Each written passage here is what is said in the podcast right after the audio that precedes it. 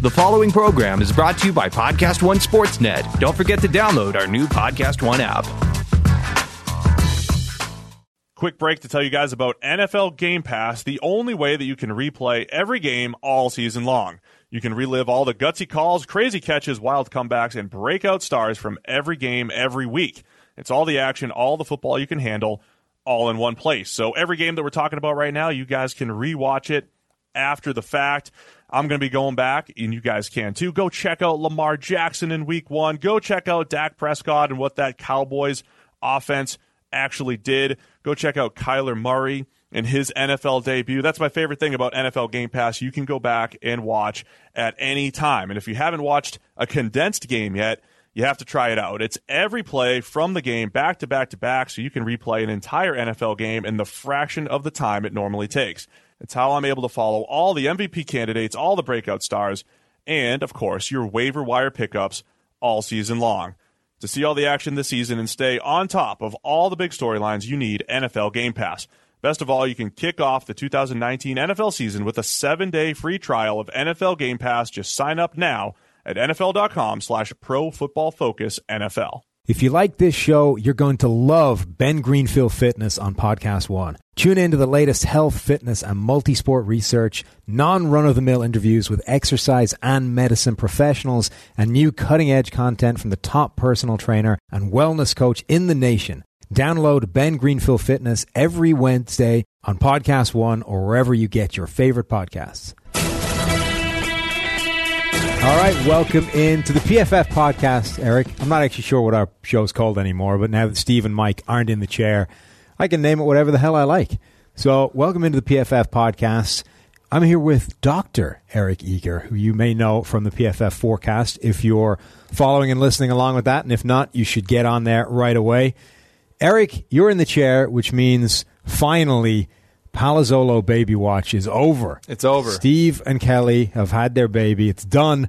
We no longer have to keep waiting with bated breath and with phones on the table while Steve may run out at any point of the podcast. Yeah, I mean, we are we allowed to say the name? We're not allowed to say the name, I don't think, right? Probably can't broadcast the name, but we yeah. can at least broadcast, you know, healthy baby boy, boy. All's going well. Yeah, well, you know, I'm not as tall as Steve. I'm not as good looking as Mike, but I think I'll, I'll fill in ad, ad, admirably here. You make up for those things with cunning and guile, though. Right, that's, that's the important right. thing. Eric, we thought football was over, but the A A F happened this week. Football was back. Did Argu- you watch? How much did you watch? I think I watched an embarrassing amount of those games. I watched. I think I watched all but like the last part of all of them, and they were none of them were very compelling, except for the. The one, uh, was it the uh, San Diego Fleet and the San Antonio yeah. uh, team? That one was kind of down to the wire, although the two-point conversions really do kind of change the way the complexion of these games are because, you know, the that game was a nine-point game. It still sort of feels close, but then you know, oh, that, that eight's not enough, and right. so it's still a two-score game. Um, it really does change the calculus. The Arizona Hotshots last night sort of got out ahead of the, the, the Salt Lake team by just scoring touchdowns, getting the two-pointers repeatedly. Uh, it really does put a distance between the teams. So I thought it was interesting. Uh, it did highlight a lot of the, the things that you get at the N F L level that you simply can't assume uh, lower levels. High-quality play, like in most positions. Yeah, well, and the strange thing, so we were talking about this in the office, we were talking about earlier this offseason, like, you know, quarterback play, coverage, receiving are like the most important yeah. variables. And it's always a question as to whether receiving is should be in that category because it's super dependent upon quarterback play. But what we saw this weekend was receive like just simply the act of catching the ball is something we take for granted at the N F L level that cannot be assumed, I think, at the lower levels. Yeah, and, and that's I, I think that's what you notice when you go watch the college as well. Mm-hmm. The amount of kind of routine passes that, okay, they may not be in perfect locations, but you expect the receiver to come up with it every single time that are just dropped in college is huge. And there's a massive difference between those guys and N F L receivers. When you see those guys warm up, you know, Odell Beckham before games, and he's just plucking passes yeah. out of the air one-handed like it's yeah. nothing. Like there is a monster difference between like a regular guy that can catch and an N F L receiver they can catch. Yeah, or one of our favorite players growing up, Chris Carter, would always say, like, right. I don't catch passes in the offseason. I work on my footwork. I work on my speed because catching the ball is so second nature. Uh, I think what, what was interesting even beyond the college to pro uh, connection was, you know, with Mike Martz and, you know, the Dennis Ericksons and all the former N F L coaches, they were really trying to implement a pro style game. Yeah. And so in college, oftentimes what you see the, you see the bubble screens, you see the sort of the R P O games and stuff where even among college players, they don't drop as many passes because they're sort of that easier variety. In this game, they were trying to go down the field, and that's where you really did see the separation between a yeah. receiver that can make a contested catch, a receiver that can make sort of the over-the-shoulder catch. We saw that Patton guy um, for Birmingham. He had a good game numbers-wise. You look at the number of targets he had, the number of drops he had, uh, not as impressive uh, as it looked upon first blush. So I'm kind of excited by this A A F thing, right? One, it does seem like it actually had a lot of traction throughout, you know, the general N F L world. The N F L Network has picked it up. They were talking up during broadcasts a lot about the kind of the N F L investment in this league, and they were talking in actual defined terms about this being a potential developmental league for offensive lines, for quarterbacks, for guys that just need reps that wouldn't get them on practice squads. So I think that's huge for its potential. P F F is partnered with this league. We are grading all of their games. If you have P F F Elite, you'll be able to get the grades for that first week of games right now. They're going up as we speak. So there's a ton of interest there. The A A F, the Alliance's Twitter account, grew by one hundred thirty thousand followers over the weekend. Like, it was seventy-something thousand when we left on Friday. This morning I checked, it was two hundred odd. And if you follow them, follow us at, a, at P F F there on Twitter. Go. Yeah. Also, P F F underscore A A F. We have an official That's right. P F F. The, blue, the symbol's blue on that yeah, one. Yeah, A A F great. Account. Yeah. So I do think that this league actually has the chance to to take off and stick in a way, you know, previous leagues never really did. Um, and the standard of play, I mean, it wasn't N F L, but it wasn't terrible, you know. And they've they've done some smart things to, I think, make people overlook where the standard of play is a yeah. little bit less. So obviously, I think the single biggest thing was the quarterback play. Generally across the board, as you would expect, the quarterback play was down. But they're able to hide that a little bit, or, or at least distract people with the innovations. This idea of the, what do they call that guy, the sky official, yeah, yeah. the sky, the guy in the booth, yeah. right? Which rugby has been doing for years. Rugby calls it a T M O, television match official, but it's basically identical. It's a guy sitting in a booth with the T V replays who can communicate live with the ref and make sure they get the right call. Yep. That, I mean, it, this is, it's one of those things where I've been saying it on this podcast actually for years, that that's just smart. Why would you not do that? And now that we, like, the N F L seeing it in action, I think is going to make them immediately adopt that. Yeah, the uh, the illegal defense or legal formation, I think, is good intent has good intentions. The and I five think, man rush thing. Yeah, yeah, and I think over the course of the season, we'll see fewer of those penalties. I think the Salt Lake team was basically buoyed by that. They had a couple drives extended, and that was really the only reason they were in the game. I think going into the second half, I like that because again. We want we want li- we want to see linemen get live reps against def- you know yeah. defensive linemen. We want to be able to see who can win blocks consistently, and you know for teams that have only been together for what thirty, thirty days or so, yeah, it's going to be difficult to sort of like have that cohesion that a team like the Rams' offensive line is going to have. And as you said with the quarterback play, we simply don't want to see the bad quarterbacks get necessarily rocked. I, I messaged uh, our colleague and friend uh, Zach Robinson just the other day to kind of like, just I, I said it's like you really do have to be very good to play quarterback in the N F L, don't you? Because you know Zach would right. know as a former N F L player himself. But it's just like you look at that and just the drop off in being a player like let's say we've we've given Kirk Cousins a lot of flack, but you know the difference between somebody like him and you know somebody like Hackenberg playing in this league is probably far bigger than the difference between Kirk Cousins and Tom Brady or yeah. somebody like in, in that in that sphere. So that that stood out. I liked like defensive backs were making big plays. And, yeah, you know, uh, Stribling was a, a player that who made a, a bunch of big plays in one of those games, and and and it, you are seeing that athletic mismatch. Some guys who I think. You know, uh, Jonathan Massaquoi was one that stood out to me, but just guys who are athletic off the edge, I think that they'll show out pretty well here. And then, as we talked about earlier, the kickers. The kickers were great in this league. They were. It's amazing. After a, a, a season of, like, the Vikings should take literally every one of these eight kickers and just try them out for, you know, all of training camp. And I think the, the best one will uh, be better than what they've had over the last, what, thirty years? Yeah. What's, what's really interesting in this game to me, like, my takeaway from these games is that like everyone was kind of running into this is like, what is Trent Richardson going to look like? And, you know, what is Hackenberg going to look like? They fixed him. Mechanics are fine. Like players are, are the same guys. Mm-hmm. They haven't changed. That's it's what's fascinating to me is that, like, if a guy was a has an extended li- uh, list of tape showing that he's probably not a good player, he hasn't immediately become a good player because he's playing in the A A F and the standard is worse. Yep. Bad players have remained bad. The ones that are going to surprise, I think, this season are the guys who never got the fair chance to point. show that they were bad or good because, you know, they may not have the perfect measurables or, or whatever. But those are the guys that had big games, or the guys that we hadn't really seen before or hadn't, you know, had their chance and failed. Those guys really didn't look any different. Like Christian Hackenberg looks the same guy. Mike Bercovici was a player that there's a weird Bercovici truther sect around, but from his college tape, I did not like him at all coming out. I actually did the best graded game of his career and came out of that game thinking he was terrible. So like, if, if yeah. you can think he's bad coming out of his best ever game, I mean, he got benched in the first game here. Trent Richardson managed two scores, but at the point he went in for a second one, he was on like forty-one yards on twenty-two yeah. carries.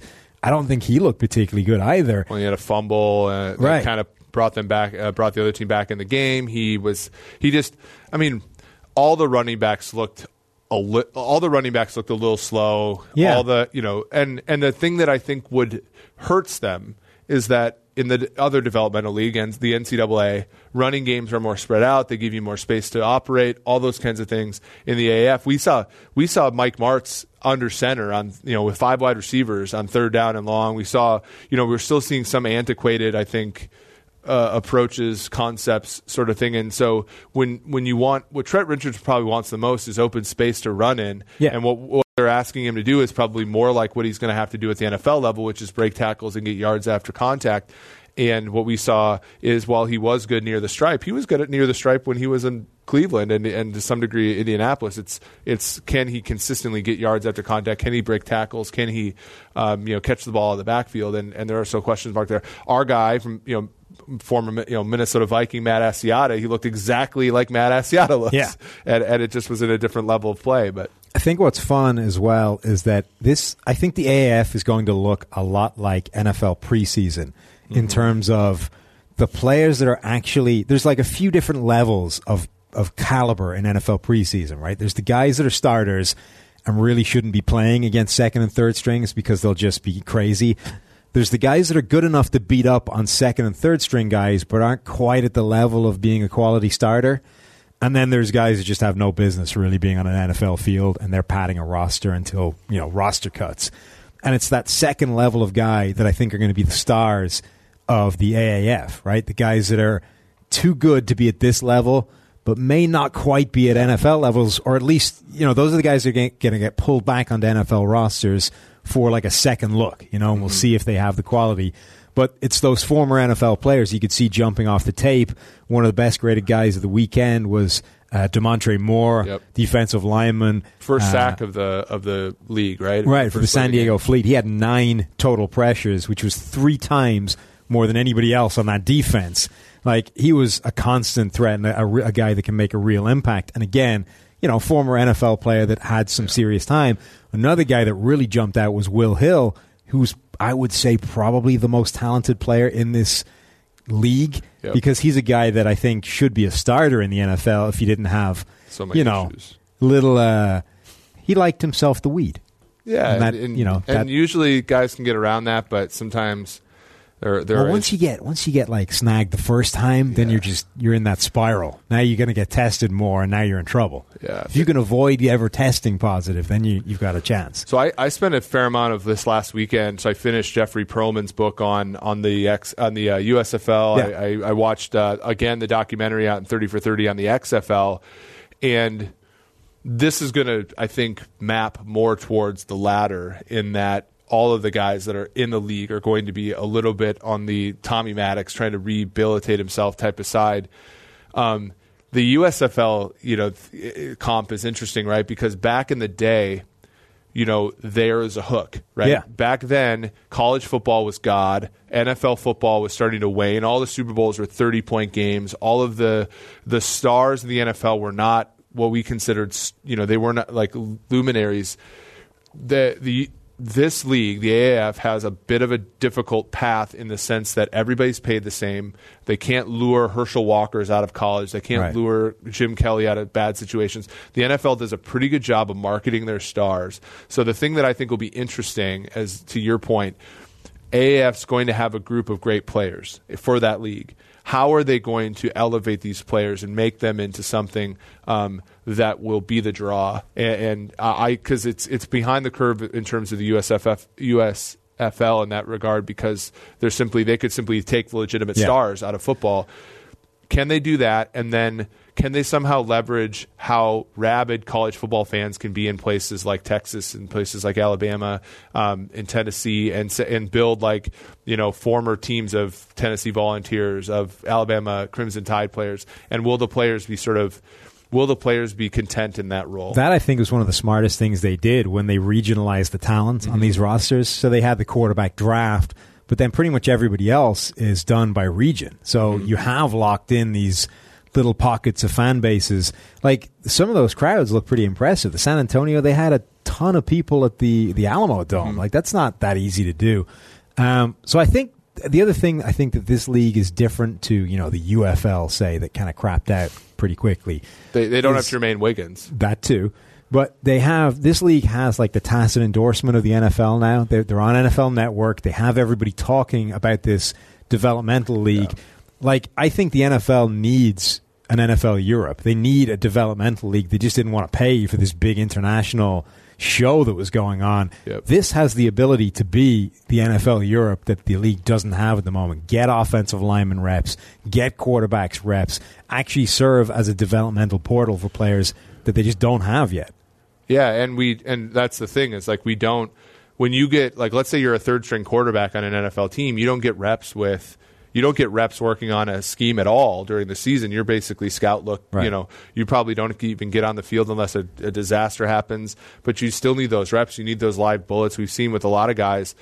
You know, so they're, they're, it's rare that a guy like Tyrod Taylor could sit the bench for five years and then come in and be a comp, you know, yeah. a good player. It's more often than not, is what you said, we just have the survival bias. The guys that make it are the guys that make it, and the ones that get ten reps in the preseason we never see again, and we never know whether or not they could be any good. This is a great league for them, because what I also think will happen, you know, as we start to see the, the passing statistics look a lot more like the eighties and nineties, what we're also going to see is a lot more of the eighties and nineties methodology of coaches pulling quarterbacks. And, like, we've already seen it before. We're going to not only get to see eight guys play a ton, we're going to get to see sixteen guys, I think, play uh, a decent amount of football, as we've already seen with uh, San Diego putting Philip Nelson in place of Mike Bercovici. That's another thing. I love that now these guys, the A A F, has coaches mic'd up. You actually hear them bench the quarterback.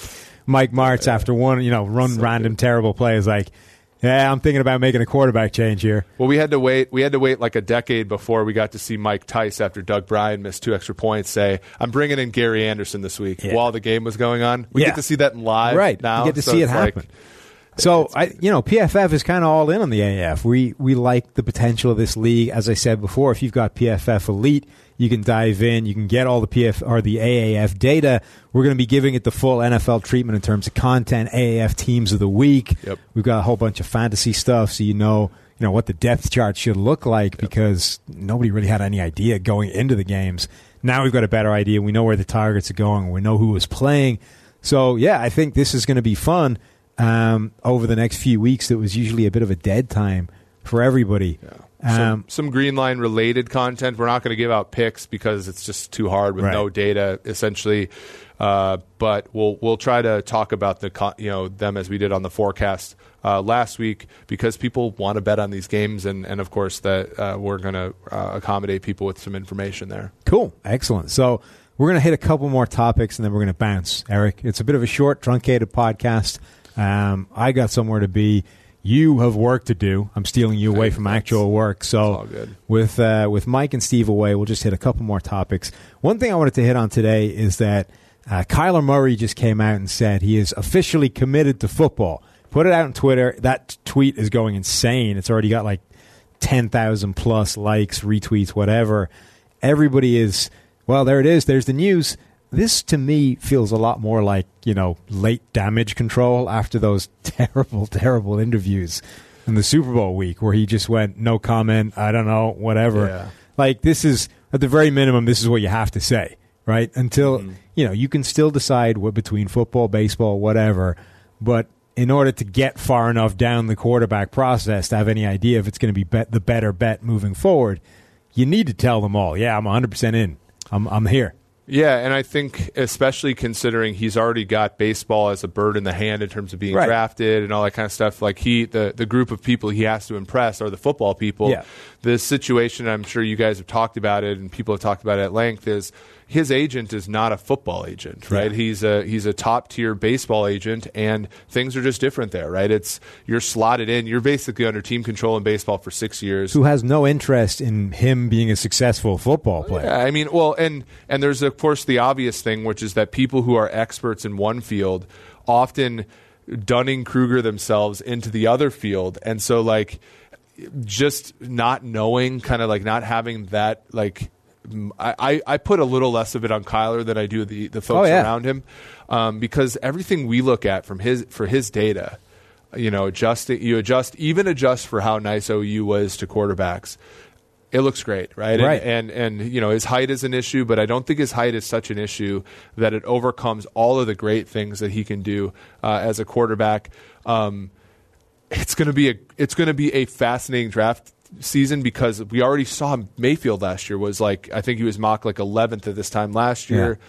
Yeah. Got him all the way up to one. He looks every bit the part. I think that's going to help Murray, but then you have the th- you have the issues where I don't know how to compare him in terms of makeup to to Mayfield in the sense that Mayfield ruffled feathers with how he acted, but yeah. ultimately everybody's sort of down to the Brett Favre picture. We're like, okay, he's a boss, you know. Murray, so far, he's ruffling feathers, but I don't necessarily know if anybody finds it endearing. So then the question is, is uh, you know, how far does he move up the draft board? The thing that Mayfield had going against him that Murray won't is that there are other quarterbacks in his class that were considered top tier. Yeah. After Murray, from our grading perspective, I don't. What do you think? I don't. I don't see a huge. I don't I mean, see a huge competitor there. Yeah. After Murray, it's Haskins, and then there's a giant drop, right? And then yeah. it's like Drew Locke, um, the kid from Duke, Daniel Will, Jones, Will Greer, Will Greer. I mean, it's a big drop from Kyler from on the field. It's a huge drop from Kyler Murray to anybody, yep. and then. Even amongst the next tier of guys, it, like I would say Haskins is fairly comfortably in a group by himself. And then you're down to like Drew Locke, who never played particularly well for us, but at least got better every single yep, year. Sure. Daniel Jones, who just never played particularly well, period, but everyone will love the arm and the fact the, that he was playing at Duke. And they'll blah, excuse, blah. They'll, much like Allen, they'll excuse the players right. he was playing with at Duke. Um, and then you've got Will Greer, who actually graded really quite well yeah. for us a lot, but has more question marks, I think, in terms of his play and his physicality and the other guys. Here's a question about Haskins, because I, and, and in light of the A A F, I think that this is important. Ha, if Haskins comps to a Bradford, Cousins, Dalton, if he comps to that cluster, does the A A F highlight how impressive that actually is? Yeah. I mean, the, this is the this was the thing, right? Everybody wants... The next, everyone wants the next Baker Mayfield, right? Yeah. A guy who you know can be a top five quarterback yeah. down the line and will immediately transform everything. Yeah. But there aren't many of those guys around ever.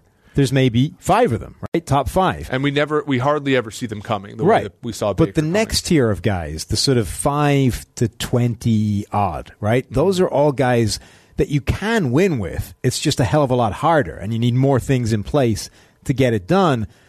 But when you have those guys, everyone has always got an eye over here looking yeah, for the yeah. next guy to come along. And you're always reluctant to just go full bore into the, well, all right, we have one of these guys. We know we can win with him. Yeah. Let's try and put everything around him to get it to happen. It's just like nobody ever goes one hundred percent into that, which is what you probably need to do. But the problem is the whole grass is greener on the other side thing. Like there's still a hell of a drop-off from those guys to A A F guys or... You know, even just Second backup quarterbacks. N F L, yeah. Right. It, there's, there, you can always do a hell of a lot worse than the guy you think you're stuck with. Well, and so you look at our Beng- the hometown Bengals here, right? Dalton on a rookie deal, when it, you draft A J. Green at, in, at four in front of him, that team is great, right. and they had enough talent to go to the playoffs, and they never won there. But ultimately, you saw, you know, twenty fifteen, before Dalton got hurt, you saw a team that was a Super Bowl contender, in my opinion. The issue is, as you said, once you have that guy and then you you buy into him, you know, the Lions with Stafford, the Bengals with Dalton, the uh, Ravens with Flacco, you know, Flacco can win a Super Bowl. But when you buy into that guy, that's the difficult thing. So the question then becomes, like, is, is Haskins, like, so which side are you on? Are you on the side of, okay, if we draft Haskins and he ends up like Kirk Cousins and we fail the rest of the time in drafting, we're probably not going to be very good, and we're still going to have to pay this guy a huge amount of money when he succeeds? Yeah. Or do you see it as, okay, we can get a guy who's as good as Kirk Cousins, and I have faith that we can draft a bunch of other good players, or we can sign a bunch of good players with the money that we're going to have as a surplus because of having Haskins as our quarterback, that we can be a contender in a league where, you know, there are a lot of great quarterbacks, but there are some great quarterbacks that are retiring. I think that's the key with those guys, is that there may be a huge difference between those guys and those top five guys that, you, that are everything you want.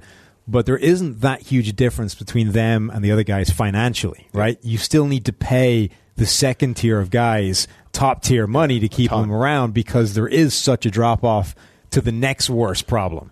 So you have to pay them a ton of money, and that's when you start to have problems, because now you don't really have the money to be able to put everything around those guys that you need for them to be as successful as the top tier guys, and that's where you wind up in problems, right? So Kirk Cousins. The Vikings had to pay him a ton of money to secure somebody that's that good, but that means you don't have enough money to build this dominant team around him where he could be a championship caliber quarterback. So are you in this now limbo situation where you're never going to be quite good enough for him to be as good as he needs to be? But on the other hand, like Kansas City, when they had, uh, you know, Brady Quinn and Matt Castle, you're so bad that right. you're unwatchable. So you bring in Alex Smith to give you, yeah. you know, five years of stability, but then you realize there's an ultimate ceiling to that. Yeah. You take Mahomes, and now you see what the second, like the third tier level is of having a brilliant quarterback under a rookie yeah. deal. But that alternative is why you're stuck with having to pay the middle guys yeah. all that money. And they, because, they had to pay Alex Smith a ton, right. and the, the Washington will have to pay him a ton now that he's hurt. Because it can be so bad. But if you get, like, if Haskins is that good, the rookie years are the years to yep, have him. Right? If you draft him and he's as good as a middle-tier quarterback, it's an outstanding pick, and then you deal with the problem of when you have to pay him later on. Well, and that's, I think, where the, the maybe the next sort of pioneering team or, or you know team that a little bit more woke on this kind of stuff will start to pay guys like Nick Foles and Case Keenum. Right. And like I always, I've always joked that like Nick Foles should sign a five-year, fifty million dollars guaranteed deal with some team and just say, hey, if you want to draft a rookie quarterback, I'm not going to be offended, but I'm here to be an average quarterback in case you need me. You know, like you look at the Rams, you look at like the Rams are wondering yeah. whether they should extend Goff. Like if you had Nick Foles or Case Keenum behind you and you're like, we could be a top ten team with all this money and Keenum, you'd probably work out better off over time, right? Than yeah. signing like one year, cycling twenty, through, cycling through Q Bs until you find Mahomes. You yeah. know, like honestly, and and and it, there's no. And this is me saying, like, I don't think teams draft players better than any other team. I think teams accumulate picks, right. and some get lucky. And then the other thing is, is like the Chiefs with with uh, Mahomes, you have a coach who can hit on all the good things. That te- uh, you know, McVay with uh, with Goff just can hit on all the positives that a guy has. To me, that's a good approach, and, and but the issue is there's no middle class for quarterbacks, right. and, and until then, it's just not a smart play. And that's why this Kyler Murray thing is going to be fascinating to see play out, because he's the one guy from this field that has clear potential to be better than that, yes. to be one of those special quarterbacks. Yeah. But there's so much working against him. There's the fact you don't really have any idea yet whether he's committed to football or whether he's just saying he's committed to football because otherwise he's in real trouble. He's probably five nine, one eighty, which is absurdly, like, without precedent at the quarterback position. Yes. Whatever about Baker Mayfield being undersized. Mayfield is what, six one, two fifteen? Yeah, like, that is a completely different human being to five nine, one eighty. He's also got that added, added athleticism that Baker didn't have. So this, like, Murray is going to be one of the most fascinating evaluations we have ever seen. That's going to be really interesting to see play out. The one thing I want to hit with you just before um, we wrap this up, about five minutes. This so the story of the season, I think, is this idea of running backs don't matter, right? And it's I think there's more nuance to this than, you know, people people just get stuck in either, yeah, the running backs are great, keep keep going, or no, running backs don't matter, forget it, it's pointless, right? Clearly there's something in between, whereas a fantastic running back can make a huge difference to your team. It's just that they're like one of the least important elements in terms of determining their own production, behind the offensive line, behind, you know, all this other stuff. Yeah, I think that's well said. I mean, so we wrote an article on Pro Football Focus about this, and and basically the idea is that, and this is where I think things get confusing, because running back, what a running back does, I don't think there's anything prettier on the football field. Like when right. Eric Dickerson would st- you know, drop his head back and sprint for eighty yards, Robert Smith when we were growing up watching the Vikings, no- nothing prettier than that. And yet at the same time, and then it of- uh, offends our sensibilities to say, well, anybody could do it, you know. Um, but the truth of the matter is, is running running the football after the fact has deep correlations with winning. How the running back does after the fact, deep correlation with how uh, a team does. But predictively, to look and say, okay, I know that I know that I know that this running back in this system is going to do this, it's not as good. And and and that's really, uh, when you want to analyze football, when you want to build teams, that's what you should look at. Not that Adrian Peterson was brilliant for the Vikings. It's, if I had my druthers, would I want Adrian Peterson over the comparable set of things I could right. get with this portfolio of money? And to to that point, you said, you know, run scheme, box count, and down and distance affects how a running play happens so much more than how good the running back is. And and so that's the tricky thing. And then what Peterson didn't have in his arsenal is, yes, running backs that catch are more valuable. Yeah. The in, the interesting thing is, however, is how good a running back does catching the football is not as stable as how good a receiver or tight end does catching the football. So even then, you're more likely, more secure putting your money in a wide receiver or a tight end than in a running back who catches the ball out of the backfield for all the reasons you can think of. It matters where you catch the ball. It matters under what circumstance. All the things that a running back do are tied to the team, and it's better off to therefore buy into the team than to buy into the back. That's why I think Todd Gurley is such a great um, kind of case study for this running backs do or don't matter thing, because Todd Gurley is unquestionably an incredibly talented back yeah. who does amazing things with the ball. But if you're heading into a game, the thing that will determine whether Todd Gurley has success or not is not that Todd Gurley is on the field. This great running back is on the field, therefore their run game is going to be dominant. He didn't have success until they built an offensive line yeah. that would open up holes for him. He didn't have success until they had a scheme that was generating easy box counts for him. Yep. When he was with Jeff Fisher's scheme and a crappy offensive line in front of him, Todd Gurley looked like crap. He was the same guy. It's not like he was a bad player then. It's just that those other things are the things that determine whether the running back is going to have success, not the talent of the running back. Yeah, and, and that's the really tricky part is that, you know, it, it it's so – and then that's how somebody somebody like C J Anderson – or that's like the idea of this change of pace back, right? Yeah. When a defense is ready or defense puts an extra player out of the box, that's how the change of pace backs were always so – you know, Chester Taylor for the Vikings or Jerick McKinnon, or like some of these backup running backs end up being super efficient, and then they go somewhere – Ben Tate was one. You went somewhere and became a right. starter, and it's like, well, now you're a starter. Why aren't you doing as well? Well, it's like, well, the other team took a break when Arian Foster was off the field, and so I was facing seven instead of eight-man boxes, and it's like – and so my take is just like none of the like all these guys are super talented. To play running back in the N F L, you have to be an, an extraordinary athlete. Yeah. The difference is is that Damian Williams, as what percentage of the athlete Kareem Hunt is, can produce ninety-five percent of the output. You can't say the same thing about Q Bs, as we were talking about right. repeatedly, and you can't say the same thing about wide receivers, edge players, cornerbacks, and that's really the the genesis of this idea that running backs don't matter. It's not that they're not talented or we don't appreciate their beauty and their grace playing football. It's that it's replaceable, and, and right. unfortunately that's the truth. It's just understanding the driving force behind what's actually making them successful, and most of the time it isn't the running back himself. Yeah. Sure, you can find examples of it where, you know, Derrick Henry busts five tackles against the Jags defense and goes ninety yards that he had no business going. But over the long haul, over a longer period of time, the bigger sample size, it just isn't the running back that's generating that production. Yep. So, yeah, if you want to read more about it, go find Eric's article on pro football focus dot com. Um, but that's going to do it for this. Thanks for uh, moonlighting on this podcast, Eric. Yeah, thanks for having me. Like I said before, if you're not uh, listening to the P F F forecast, go dive into that as well. It's also on Podcast One or wherever else you listen to your podcasts. It's an excellent listen. It's George Sharuri and Eric Eager. That's um, a good pronunciation. Thank you. I've been working on that. Well, Steve's been messing it up every week. I've just been taking mental reps on the sideline. The New England accent with George's last name, I yeah, just don't no, think that those will ever mesh. That's not going to work. Whereas I think Mike Renner just doesn't try. Yeah, oh yeah, definitely. Mike just doesn't care. Um, so, yeah, that'll do it. Make sure you check out that podcast. Hit uh, hit up pro football focus dot com for your P F F Elite subscription to get all the A A F goodness, because that's going to keep us tied it over for the next few weeks while we work on free agency and the draft. I have absolutely no idea when Steve is back, by the way, so who knows who's coming to you on Thursday. If anybody was going to milk a, the birth of a, exactly. of a kid, it would be Steve. So Steve may or may not be back on Thursday. I will, whatever happens, and we'll figure out who else is in the chair. But uh, thanks for listening. Take it easy, guys.